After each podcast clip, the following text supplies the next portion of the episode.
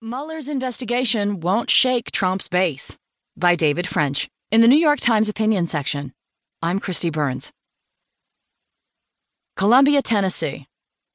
On Monday, nothing changed. If you live, as I do, in the heart of Trump country, you know there is no chance that the indictment of President Donald Trump's ex campaign chairman, Paul Manafort, or the guilty plea of a former foreign policy advisor, George Papadopoulos, will alter.